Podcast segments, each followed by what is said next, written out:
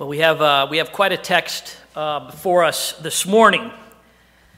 As I said, we made it to John chapter 9, and this is the story of uh, a man born blind and, and then healed. It's the sixth and really the ultimate sign that John records demonstrating Jesus' messiahship, which is kind of the, uh, the purpose of his book that he records in chapter 20, that he's, he's written these things that we may know that Jesus is the Christ, that he's the Messiah. And, uh, and this is an incredible story at, at a lot of levels. This story has it all has drama, irony, hatred, humor, healing, judgment, dirt, saliva. It's all mixed together in this story. And on top of that, this story teaches us absolute truth. It, it, truth that we can, we can live by, that we can grow in. So it really doesn't get any better. Now, last week, as we finished off the text of chapter 8, uh, Jesus was claiming in no uncertain terms to be God. He said, I am. I, quoting right from the Old Testament that, that, that title of God, I am the great I am. And, and the Jews' response to him at that point was to, uh, to try and kill him. You see the last verse of the text of chapter 8. So they picked up stones to throw at him, but Jesus hid himself and went out of the temple. They wanted to kill him. They refused to see Jesus for who he really is. Despite all the evidence, all the miracles that he had done right in front of their eyes, his incredible divine teaching, they deny him. They say he must have a demon. And so it says he hid himself from the idea is that they couldn't see him suddenly. They are blind to who he is. It's a moment of judgment as he walks away. They reject Jesus. They reject Jesus. They reject Jesus. They reject Jesus. And suddenly they can see him no more. And he walks away. And as we enter our text, Jesus has left the temple, or he's heading out of the temple. He's walking away. And uh, look who he comes across verse 1 As he passed by, he saw a man blind from birth. Hmm, a blind man who can't see him. And it says that he was blind from birth.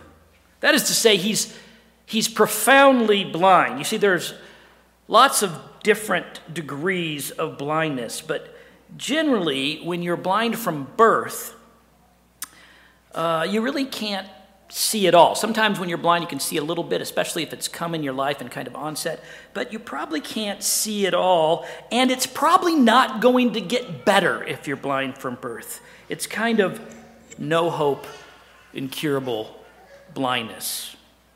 So here is this man, most likely sitting there as a beggar at the temple gate. This is the only kind of thing he could do in his culture, the only work, in a sense, that he could do to try to survive. And Jesus must have slowed down and looked at this man because the disciples ask a question. Look at verse 2. And his disciples asked him, Rabbi, who sinned, this man or his parents, that he was born blind? It's the, uh, it's the karma question, isn't it? Whose, whose fault is this? Is his condition retribution for the sins of his parents or some sin of his own and maybe a, a previous life? Ideas of reincarnation were very prevalent at that time. They even were prevalent in Judaism. Now, it's clear that in Scripture, uh, we're told that, yeah, sinful actions can bring terrible consequences in our lives or in the lives of others. I could I could go out and, and, and get drunk and drive a car and run into a tree and hurt myself or hurt somebody else. That can happen. And, and God can even bring judgment for our sins. But Jesus doesn't go there with any of this. Look at what he says in verse 3. Look at his, his answer.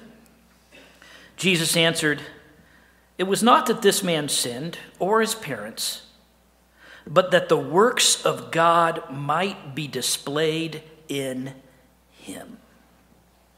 The reason for this man's condition, his blindness, is simple and it's theological.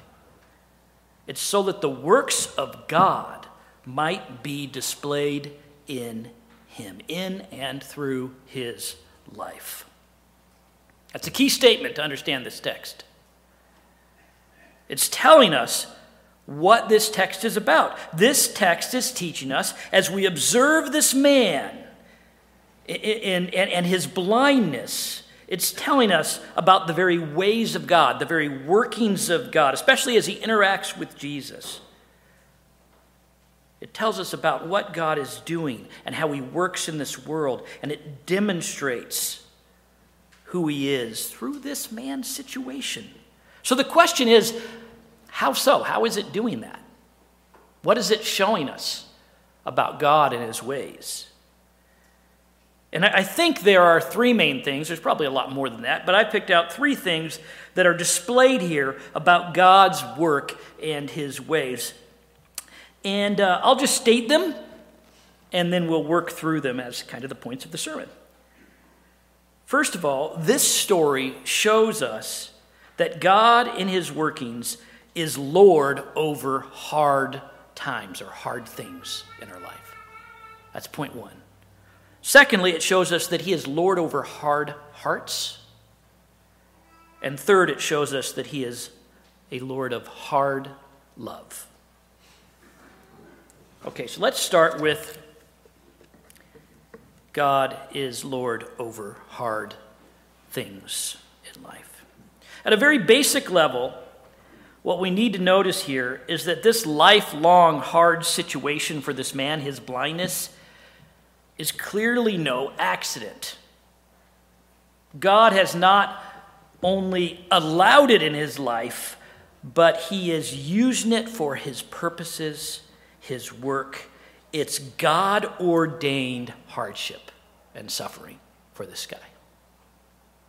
And that sounds like just pretty blatant and tough and unfair, right?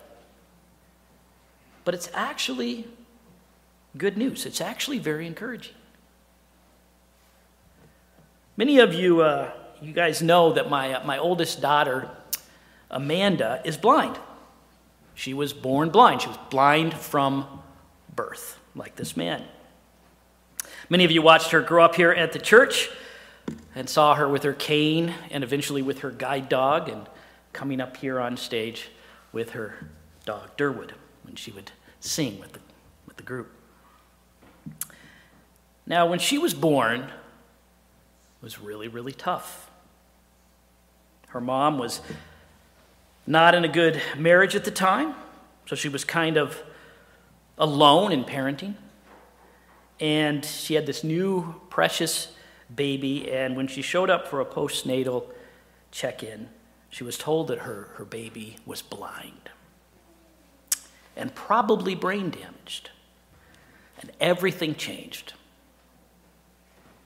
At that moment, Tricia knew that the rest of her life was going to involve struggle that she couldn't even get her mind around, and even harder suffering for her precious little daughter.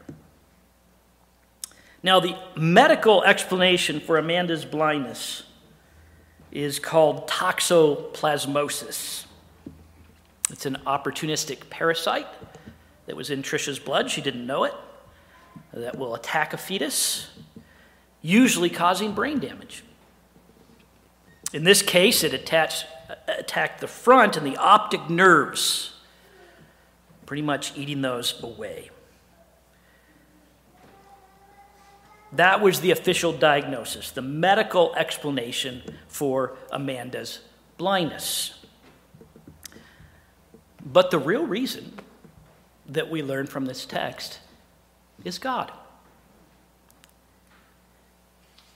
See, when Trish and I sat down with Amanda as a little girl to explain to her why she couldn't see like the other kids, we didn't give her the secular explanation. We didn't say, well, Amanda, uh, I guess in a world of evolutionary accidentalism and random chance, unfortunately, you got the short end of the stick.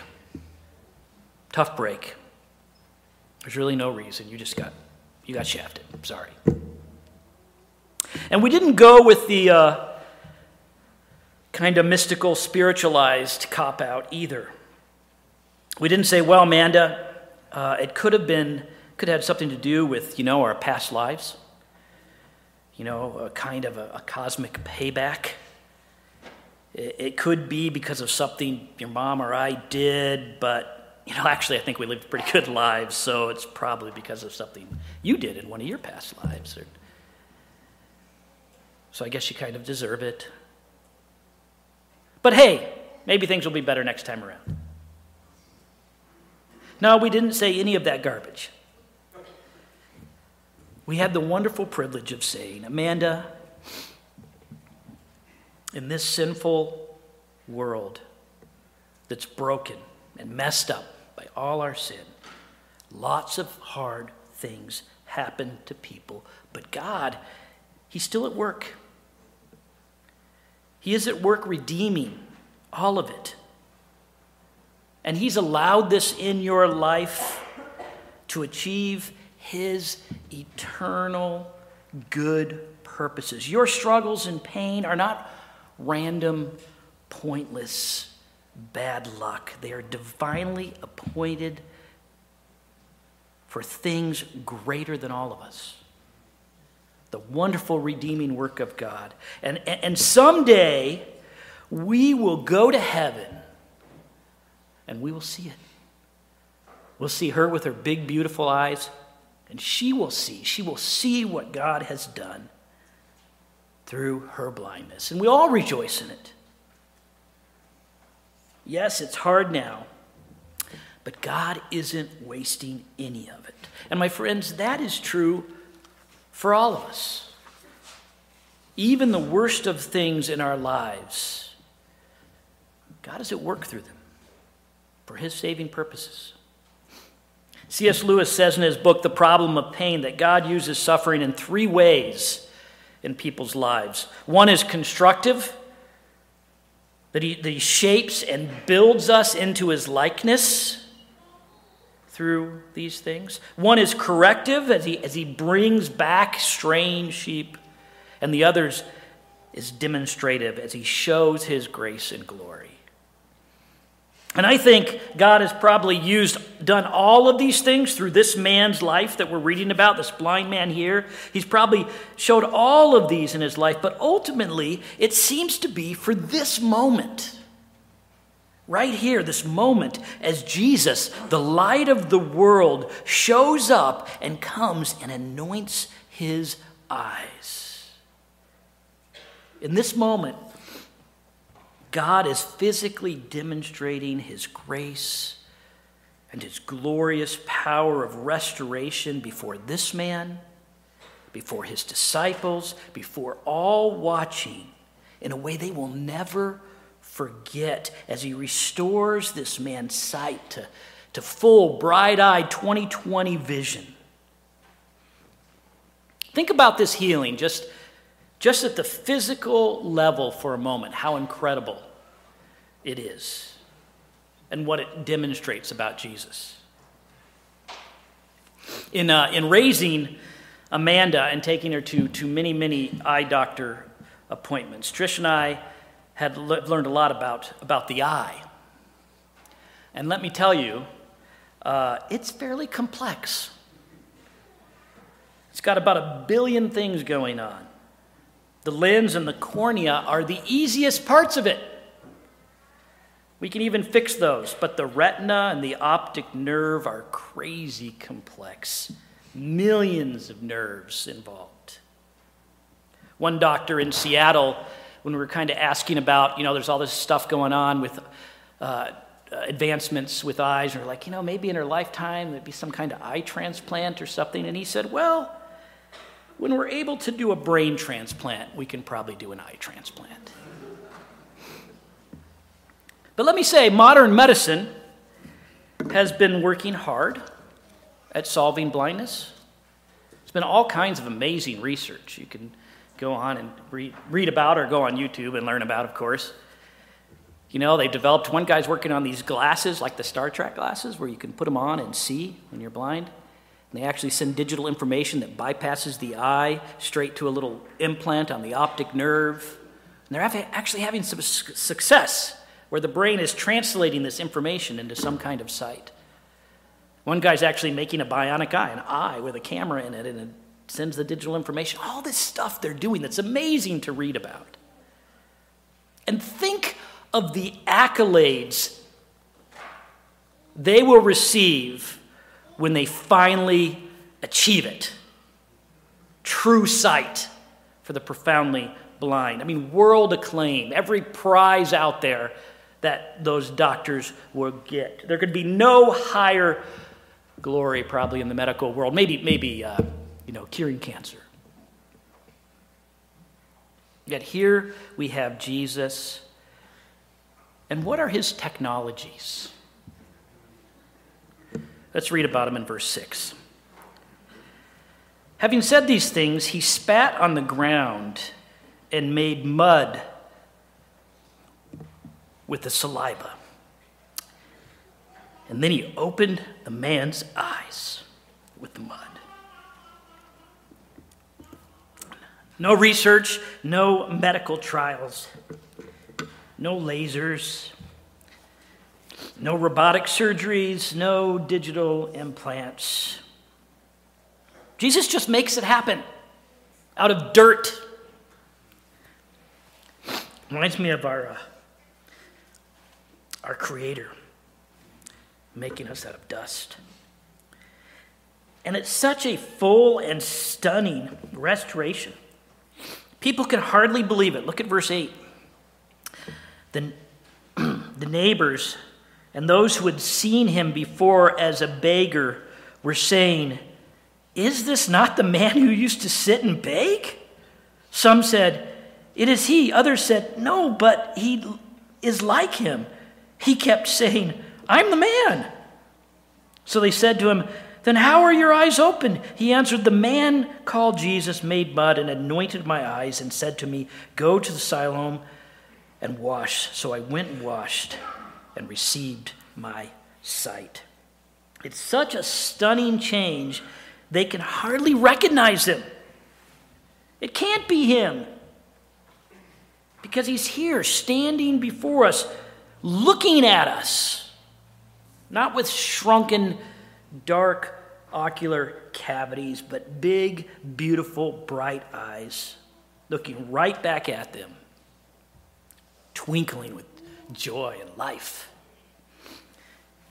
It's so unbelievable that the Jewish leaders keep interrogating the people to get them to say that it didn't really happen. They just can't accept it. But the problem is the man who used to sit and beg, the one everybody knew, notice how it says the neighbors, the, the people that knew him, they, they grew up with him there. He's right in front of them saying, It's me, it's really me. I can see. Wow. Is this an incredible display of God's works, his ways? Is, incredible, is this an incredible display of what he does? Yes, it is. This is our God. This is Jesus, the creator, sustainer, and healer of this world, doing his thing restoring brokenness, fixing blind eyes, fixing broken bodies, the, the healer of the universe at work. And he deserves all the accolades, doesn't he? All the glory, all the worship. But you know, as stunning as the physical healing here is, it's really just a footnote of God's greater work here, which has to do with the heart.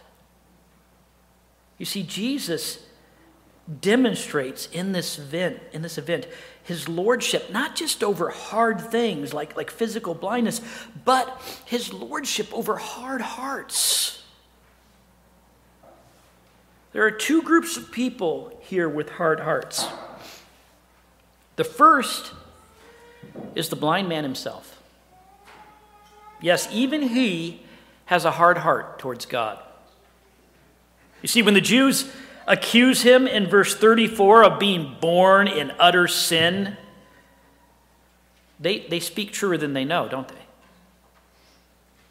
Yes, they meant to single him out as distinct from others, especially themselves, you know, because of his blindness, he must have sinned in some way. But the Bible says, no, he's born in utter sin like all of us.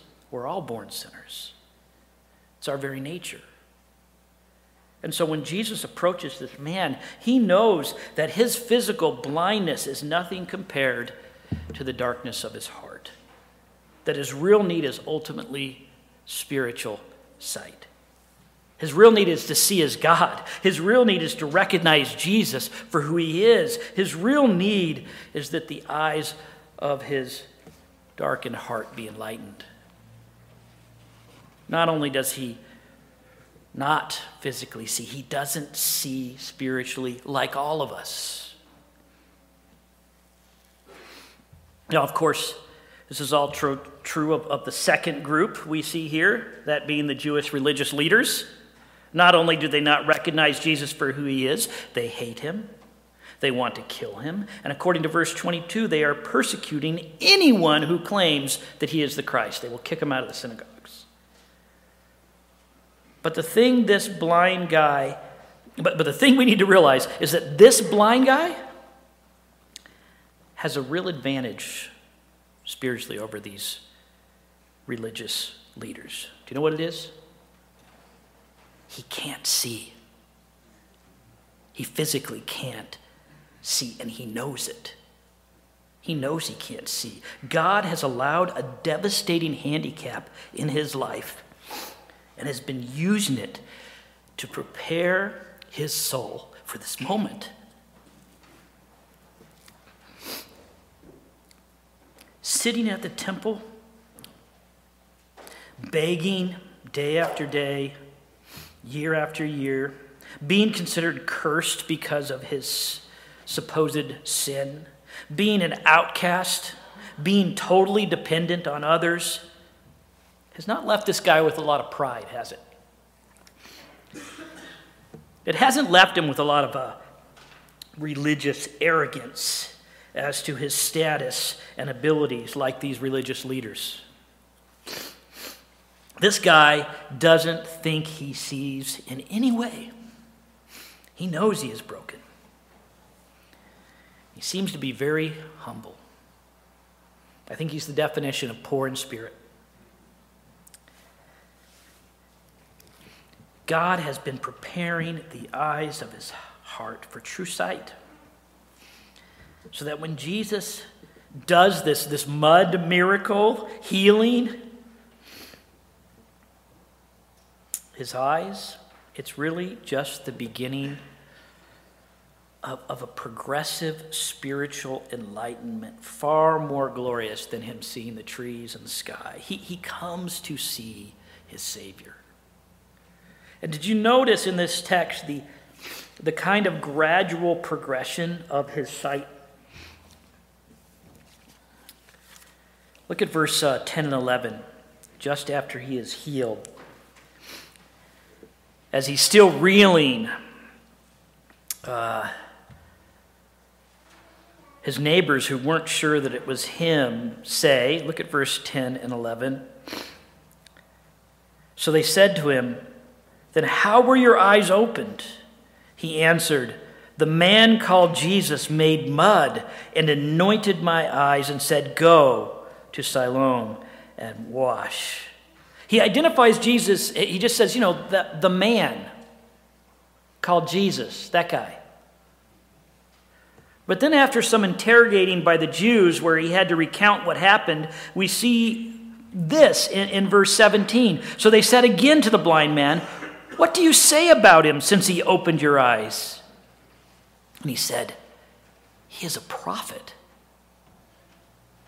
Then, as they push him further, his, his eyes really begin to open. Look at verse 24. So, for the second time, they called the man who had been blind and said to him, Give glory to God. We know that this man is a sinner. He answered, Whether he is a sinner, I do not know. One thing I do know, that though I was blind, now I see. They said to him, What did he do to, did he do to you? How did he open your eyes? He answered them, I have told you already and you would not listen, why do you want to hear it again? Do you also want to become his disciples? Now he's identifying himself as a disciple and kind of turning it back on them.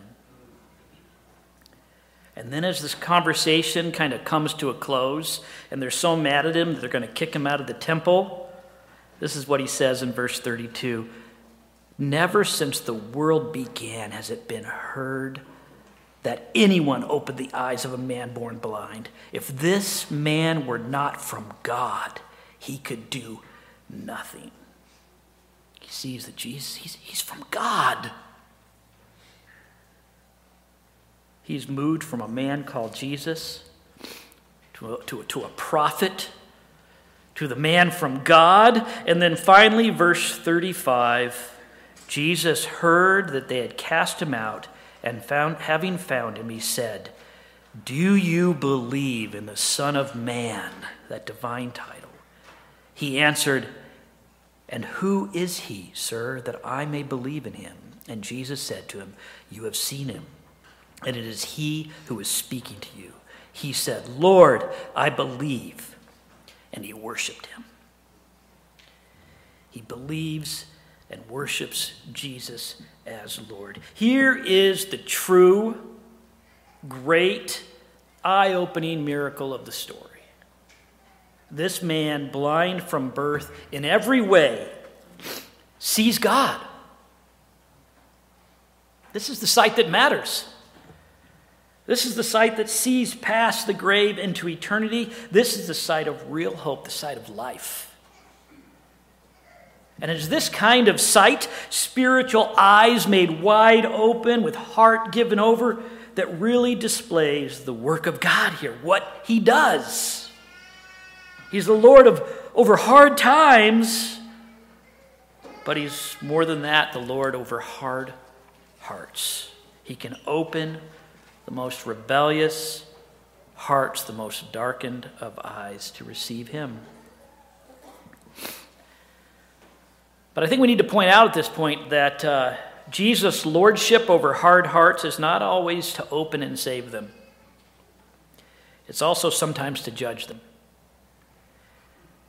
You see, there's another group of uh, people here with perfectly good physical eyes. In fact, they've watched Jesus. They've seen him heal many people, invalids, cripples, even raised the dead. They, they've seen him feed 5,000 out of nothing.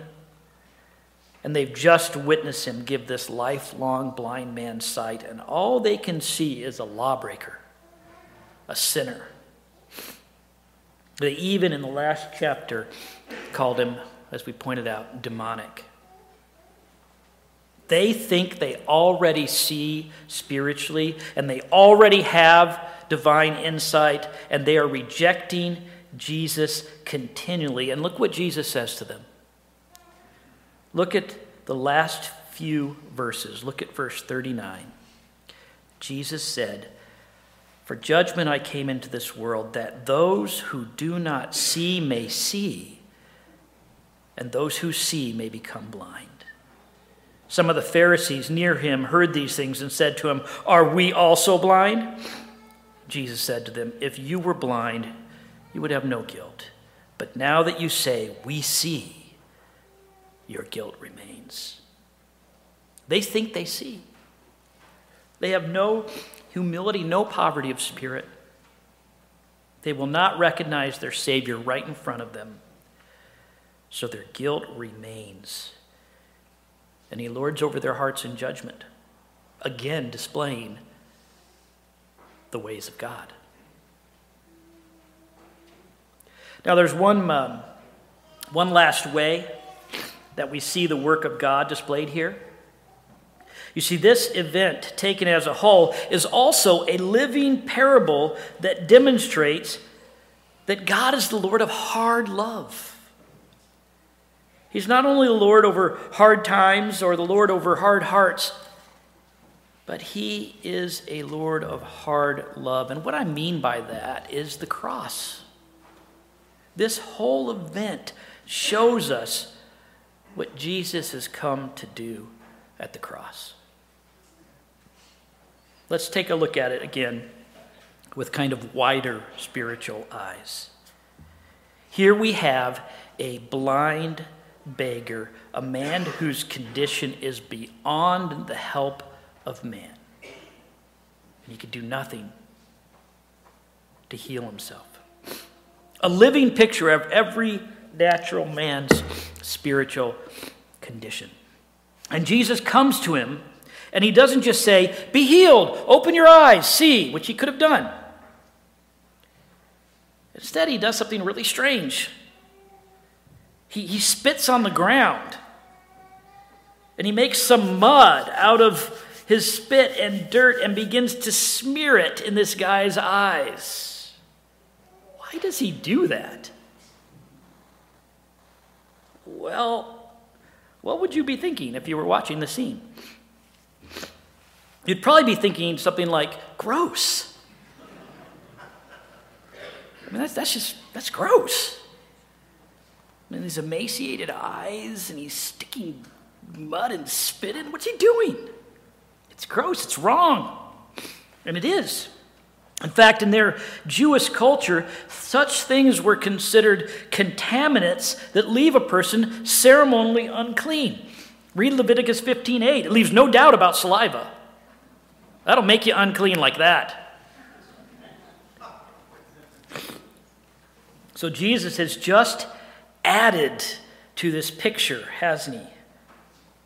This guy's eyes are now blind eyes full of contamination.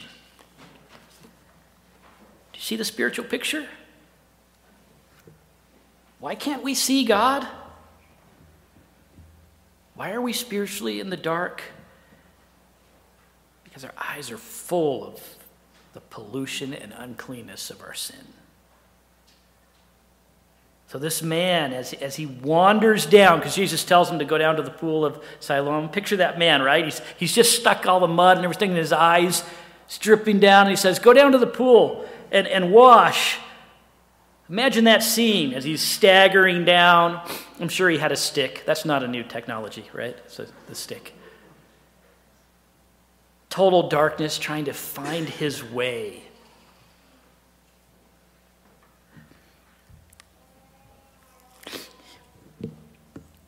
Here is a picture of every sinner outside of Jesus. But here's the thing that we must not miss and John goes out of his way to make sure that we don't. Look at verse 7. This is Jesus speaking when he anointed the man's eyes with mud. And he said to him, Go wash in the pool of Siloam, which means sent. John tells us that. If you notice throughout his book, when he really wants us to know something, he puts a little parentheses. Oh, by the way, this is what it means. So he went and washed and came back seeing.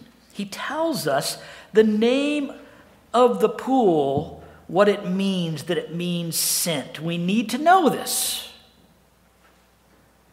to get it. Now, that may not seem very significant if you're just, you know, reading this part of the book, but if you've been reading through this book in one sitting,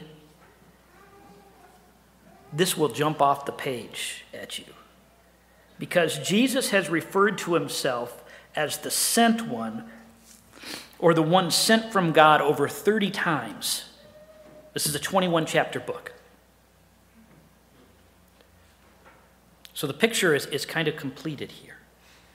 Where do you get washed clean of the sinful contamination that has darkened your spiritual eyes, your soul, and left you helpless and broken, you must go to the sent one, the one who was sent to die on the cross and take all your sin upon him, all your contamination, and wash you clean, that you may see the light of God, that you may see the light of life, the light of the world, the light of salvation and worship.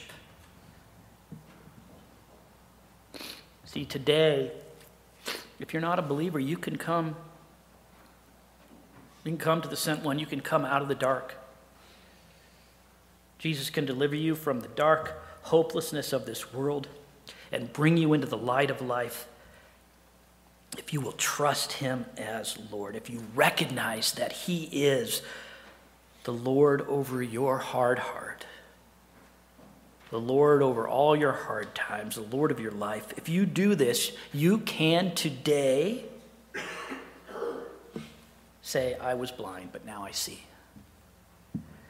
It's a testimony of every Christian here.